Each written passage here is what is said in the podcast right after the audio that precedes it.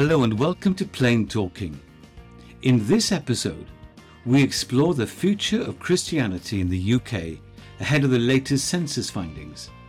And Brother David Jardine offers us another powerful spiritual reflection drawn from his own experiences of God and life. But we start with the sad news of the death of a true Christian pioneer. Anne van der Bijl, better known as Brother Andrew, died last month, surrounded by his family. Nicknamed God's smuggler, Brother Andrew's passion for supporting persecuted Christians spawned the global charity Open Doors that is helping millions of persecuted Christians worldwide. The book of his adventures, God's Smuggler, sold over 10 million copies in 35 languages, remaining in print for more than 40 years. I asked Henrietta Blyth, CEO of Open Doors, to tell us more about Brother Andrew. So I'm delighted now to be joined by Henrietta Blyth, who's the Chief Executive Officer of Open Doors. Welcome, Henrietta. Thank you. Lovely to be with you. And uh, as I said, we were we're really you know sorry to hear it's a long life. He was into his nineties, brother Andrew, when he mm. when he died. But what a what a long and fruitful life this man has lived. And and so I wonder, could you give us a potted biography of brother Andrew? So uh, brother Andrew was ninety four when he died.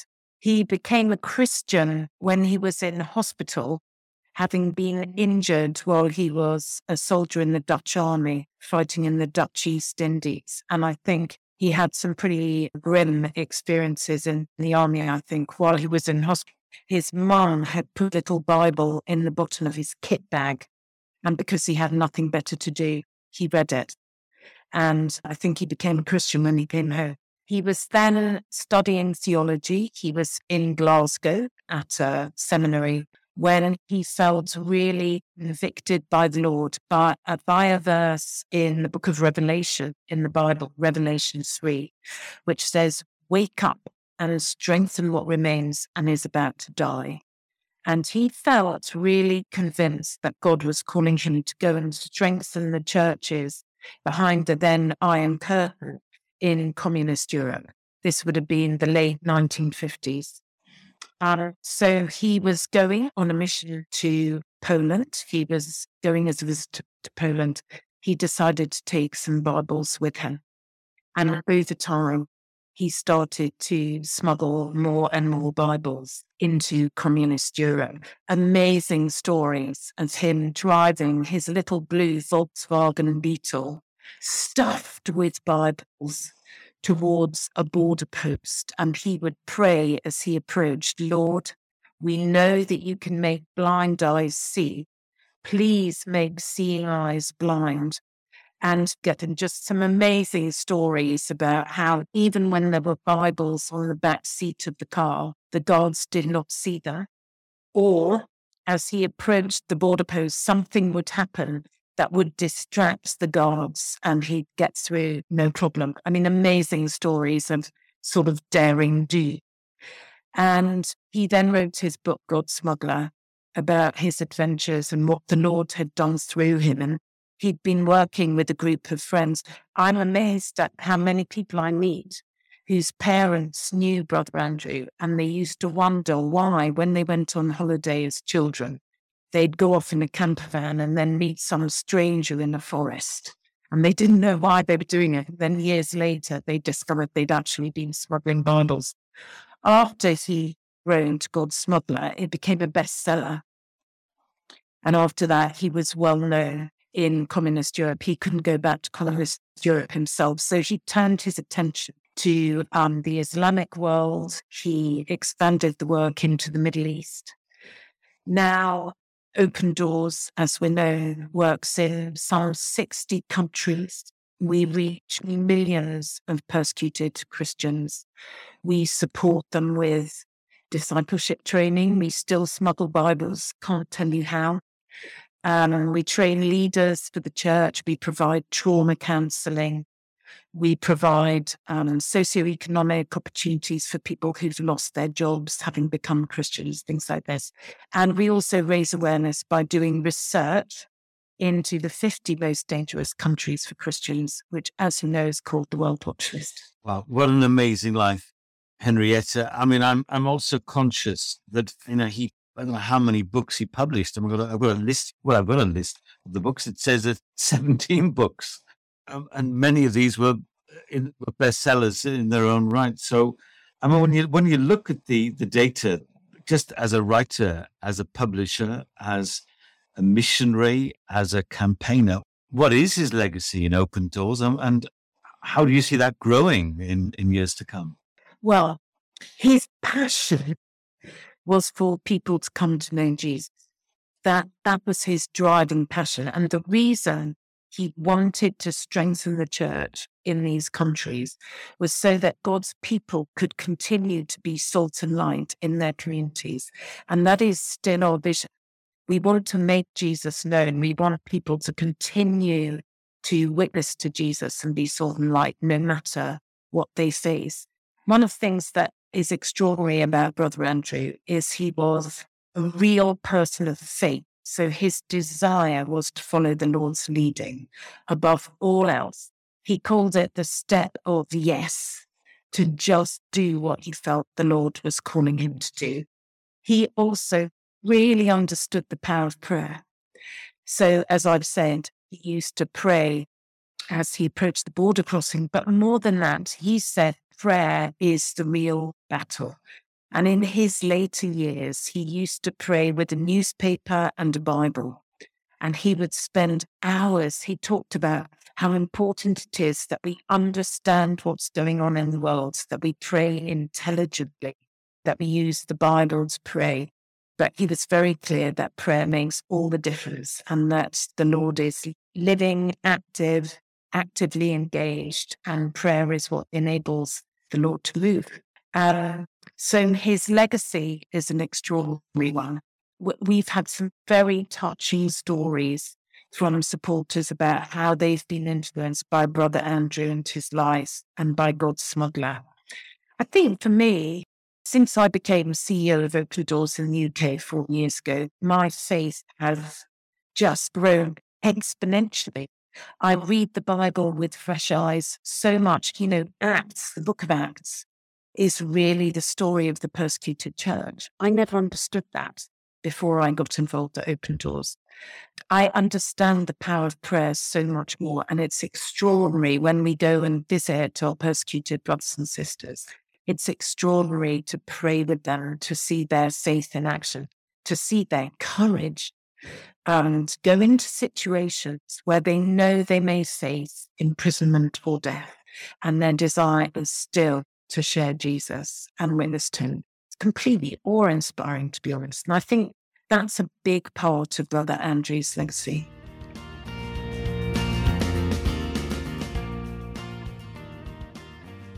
What will Christianity in the UK look like in the coming years?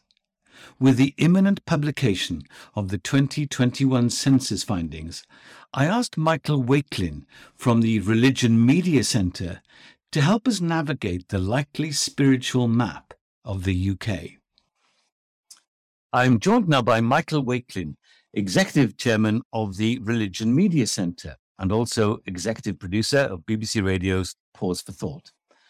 The Religion Media Centre is an independent, impartial body helping journalists and other media professionals to understand uh, and cover religion their recent annual lecture on the future of religion in the UK gives a fascinating insight into the shifting spiritual landscape of these islands. The lecture was given by Professor Linda Woodhead, and she began by imagining the likely findings of the soon to be published census, 2021 census.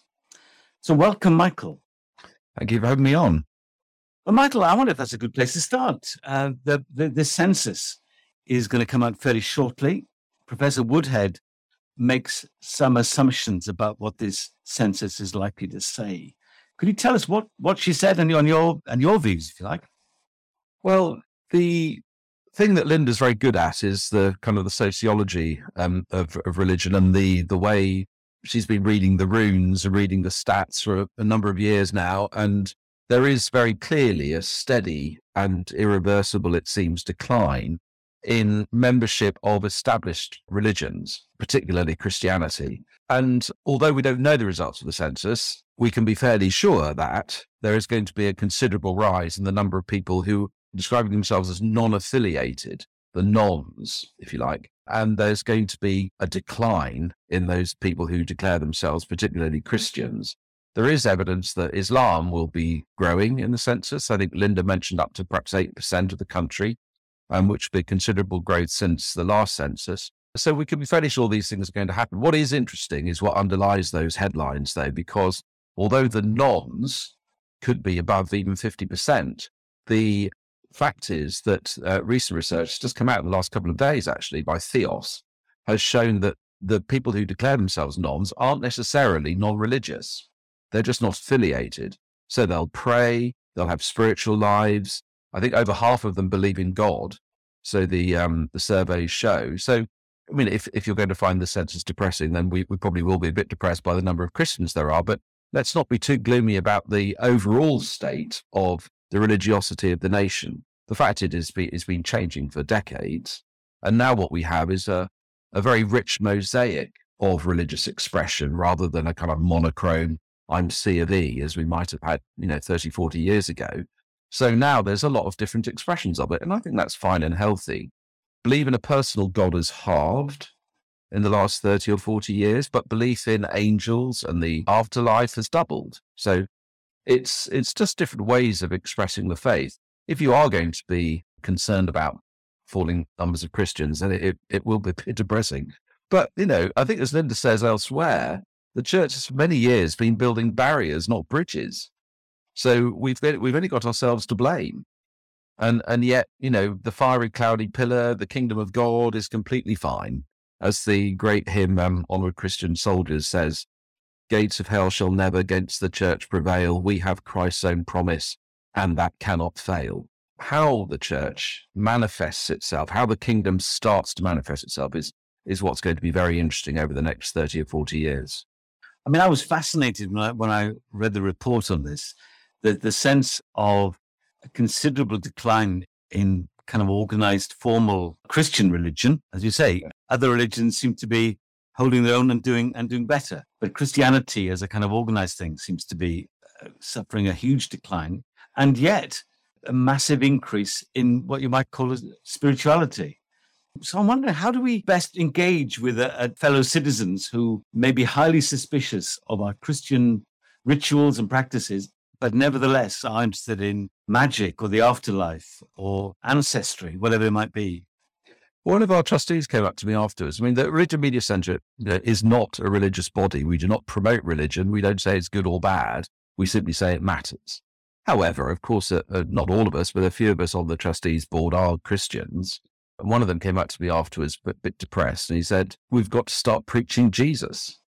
I think if we did that and we got the right Jesus across, then I think we'd be in a very different place because too often we've been following this blonde haired Jesus, my mate Jesus, let's go down the pub Jesus type easygoing person. He wasn't that at all. For a start, he wasn't easygoing. I think he'd been an extremely uncomfortable companion, especially for someone privileged. And he got on very well with people whose lives were in a mess, mainly. But the other thing that I think is just very ironic, and it's, it's our fault as, as Christians that we've let this happen. But Jesus would be so attractive to Gen Z and Generation X, whatever we call them now, um, because he was he was anti-establishment. He was uh, speaking truth to power. He hated hypocrisy. When he would never be cool, because Jesus would not be cool, because he wouldn't be bothered to be cool, but he would be dynamic and interesting and engaging. And young people would find him extraordinarily attractive as someone to follow and get excited about.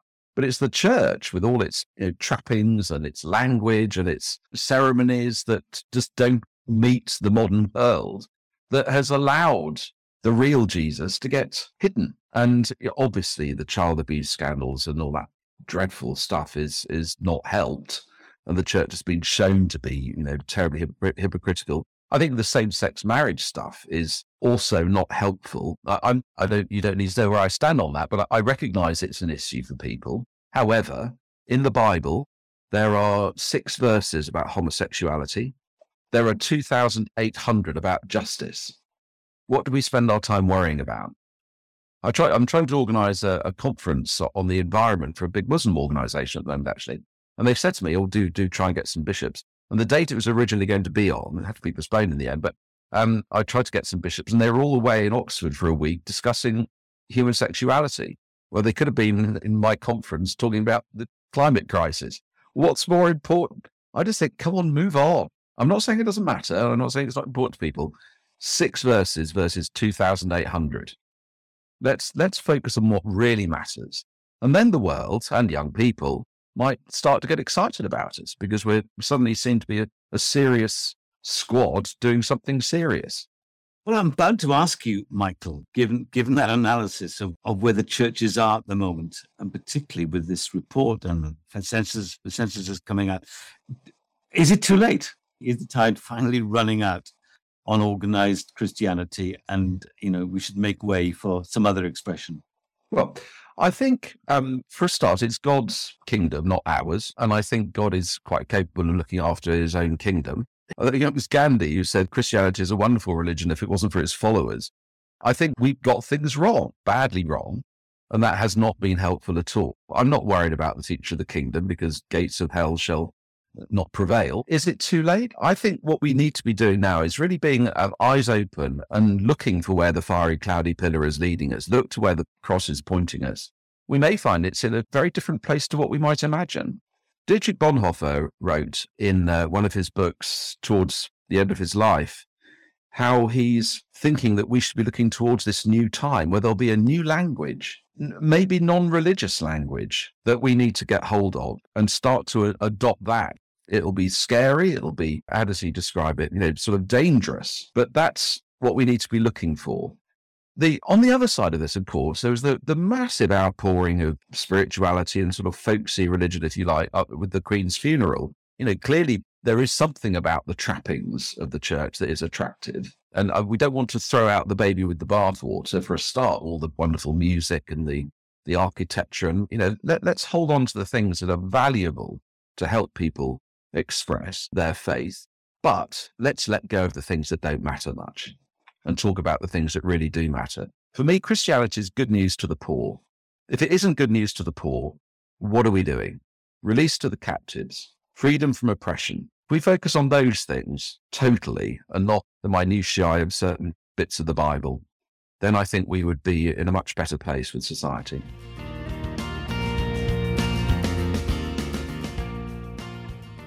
And finally, we find Brother David Jardine reminiscing on his long and varied ministry.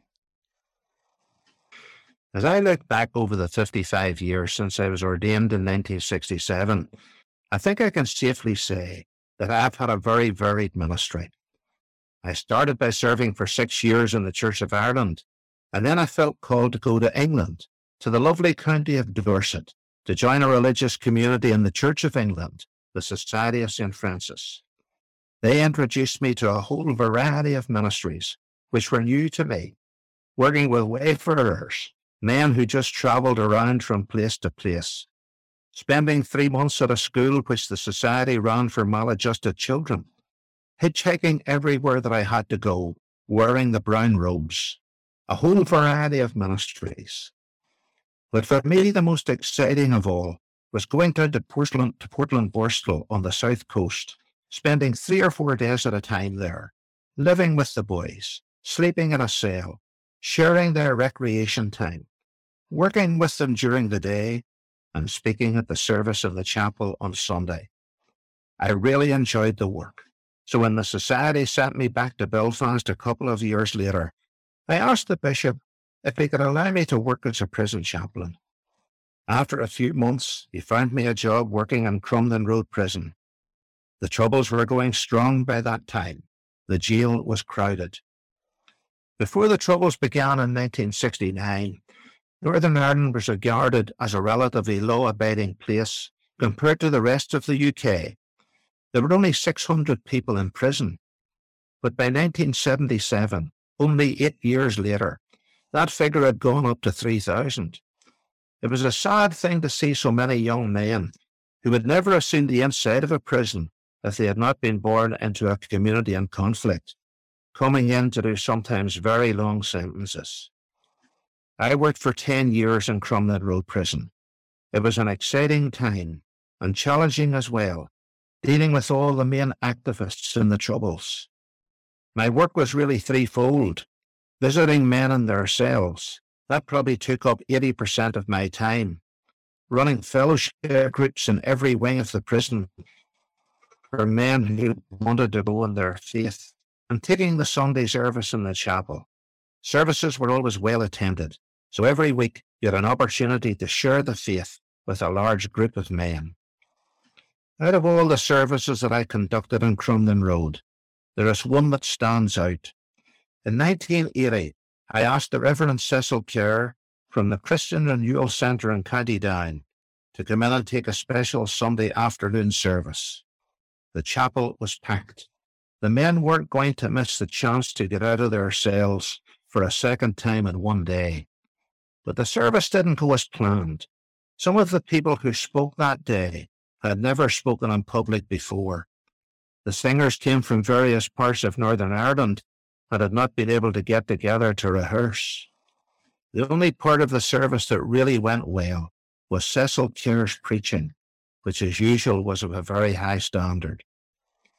But in spite of these shortcomings, I can honestly say that that was the most powerful service I took part in during my 10 years in prison ministry.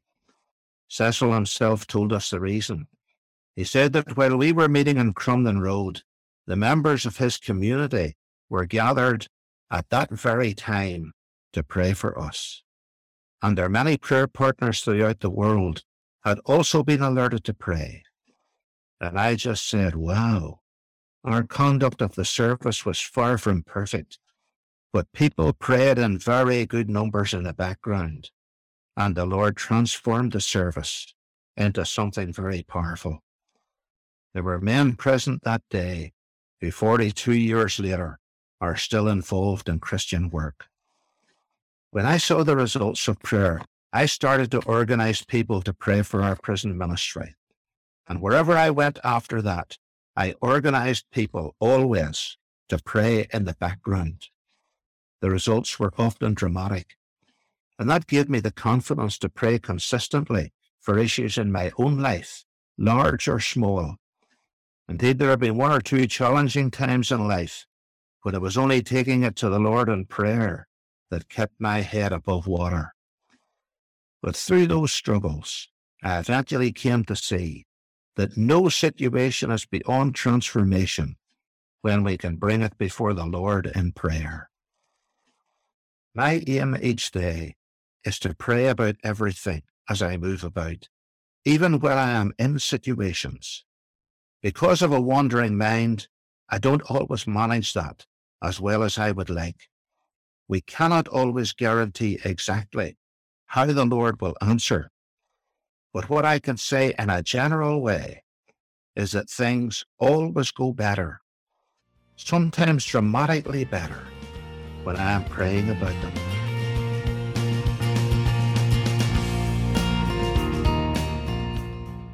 Thanks for listening to this episode of Plain Talking and look out for the next one coming soon. If you've enjoyed it, it would be so helpful if you could leave a review on the site where you downloaded this podcast. It helps to make us more visible and find new listeners. Plain Talking is sponsored by the Plain Truth magazine, a magazine of understanding. To find out more, please visit plain-truth.org.uk. Thanks for listening and God bless.